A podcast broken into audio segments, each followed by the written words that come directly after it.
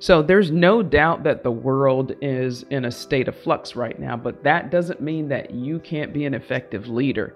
The fact is, it might make your skills more crucial than ever leaders are being tested in this pandemic, or some people even say post pandemic, in more ways than before. For instance, with shifts between working remotely and in the office, the financial strains, and possible downsizing, I want to offer three tips to remember when you're leading in difficult times.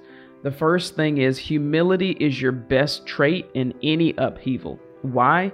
Because people crave security in rough times due to that fear that happens. And what they're looking for in this case is clarity and communication.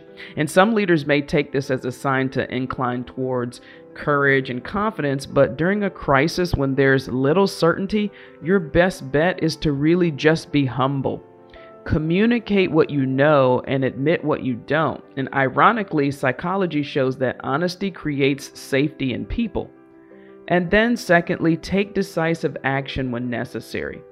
In a crisis, it's paramount to just take action with little information. And that's how you get answers to what you don't know. And then, as you learn new information, make changes and take appropriate decisions.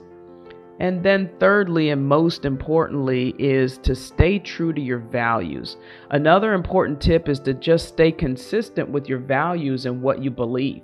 They say adversity reveals true character, and it's probably one of my favorite quotes. And by being consistent in your values, you show steadfastness in your character. And people are going to follow that type of leadership, not only because they have all the answers, but because of their dependability.